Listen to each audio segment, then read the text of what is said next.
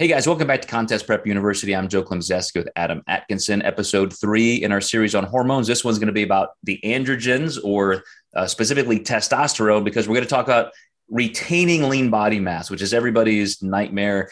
Everybody thinks we have to change our diet, do things, eat way, way more protein, way more fat uh, because testosterone is a cholesterol derived hormone. But it's just not true. And, and I'll show you conclusively, Adam, that when you have a higher fat diet, like when you get to 40 or so percent of your calories from fat, testosterone actually goes down. But conversely, if you get under about 15, you know, 10 to 15% of calories from fat, testosterone can go down. What matters more than anything, you know, not your fat intake, but your overall energy balance. So, how hard you're dieting. We keep talking about this and then also your your just your status you know how low is your your bmi um, you know eric helms in our nutrition coaching global mastermind brought up the case study of i think it's is it chris foz uh, who did uh, somebody who's a, a, great drug-free bodybuilder and did, did kind of a self case study through a prep. He started with a testosterone level at around a thousand uh, nanograms per deciliter which is really really high for a drug-free person uh, mm-hmm. It's it's it's within normal limits, but it's the high end. And then by the time he was in contest shape, it was down to 250. And yet he felt fine. He had retained more than 95% of his lean body mass, which is actually pretty exceptional. And uh, and then within about two or three months, he was recovered back up to where he was. So in the sport, getting that lean, you're going to have some disruption like that. But there are also, again, things that you can do to mitigate that.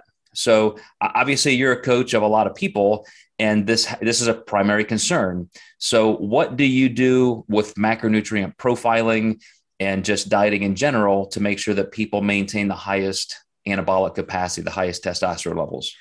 Yeah, for me, you know, there is supplementation that can go, you know, far with that. I have some clients that are on exogenous testosterone. So with those clients, it's not really a worry because they're just going to stay at a baseline. But there is a like for, for anabolic reasons or TRT reasons. For for both actually, so I do see both. But um, going back to kind of the beginning, you had mentioned that you just don't see that much of a dietary effect with an enhanced user in terms of oh, this person's on 500 milligrams of test a week. I need to give them a ton more carbs.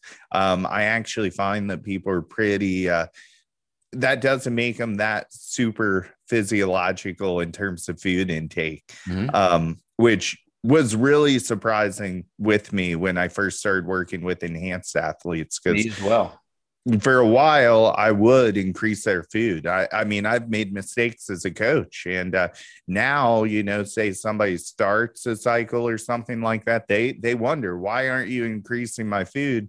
Because my test is going to be through the roof. And i'm like well one i want to see how much weight you gain just from that alone and two i find a lot of my people don't need an excessive amount of food just based on testosterone levels mm-hmm.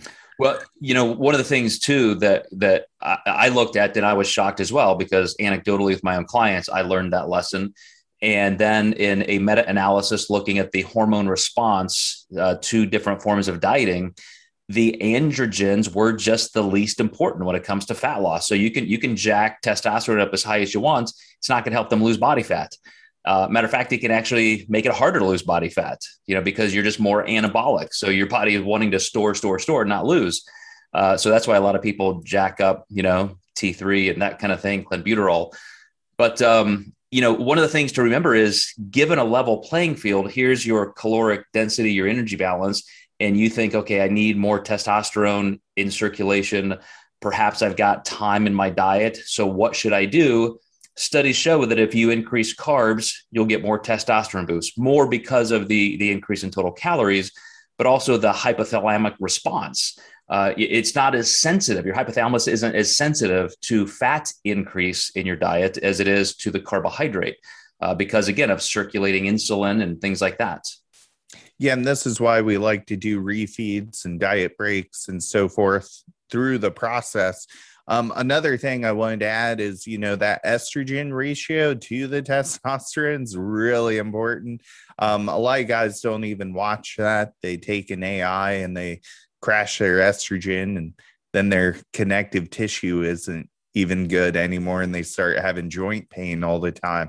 So, you know, estrogen is really important for both fat loss and hypertrophy, and it doesn't get enough merit through the process. So, I wanted to pin that in there.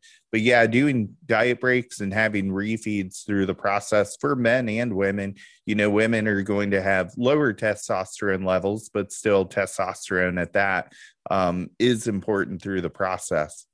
And what's interesting, I mean, we're going to add a ton of things, but because it's just so so broad reaching.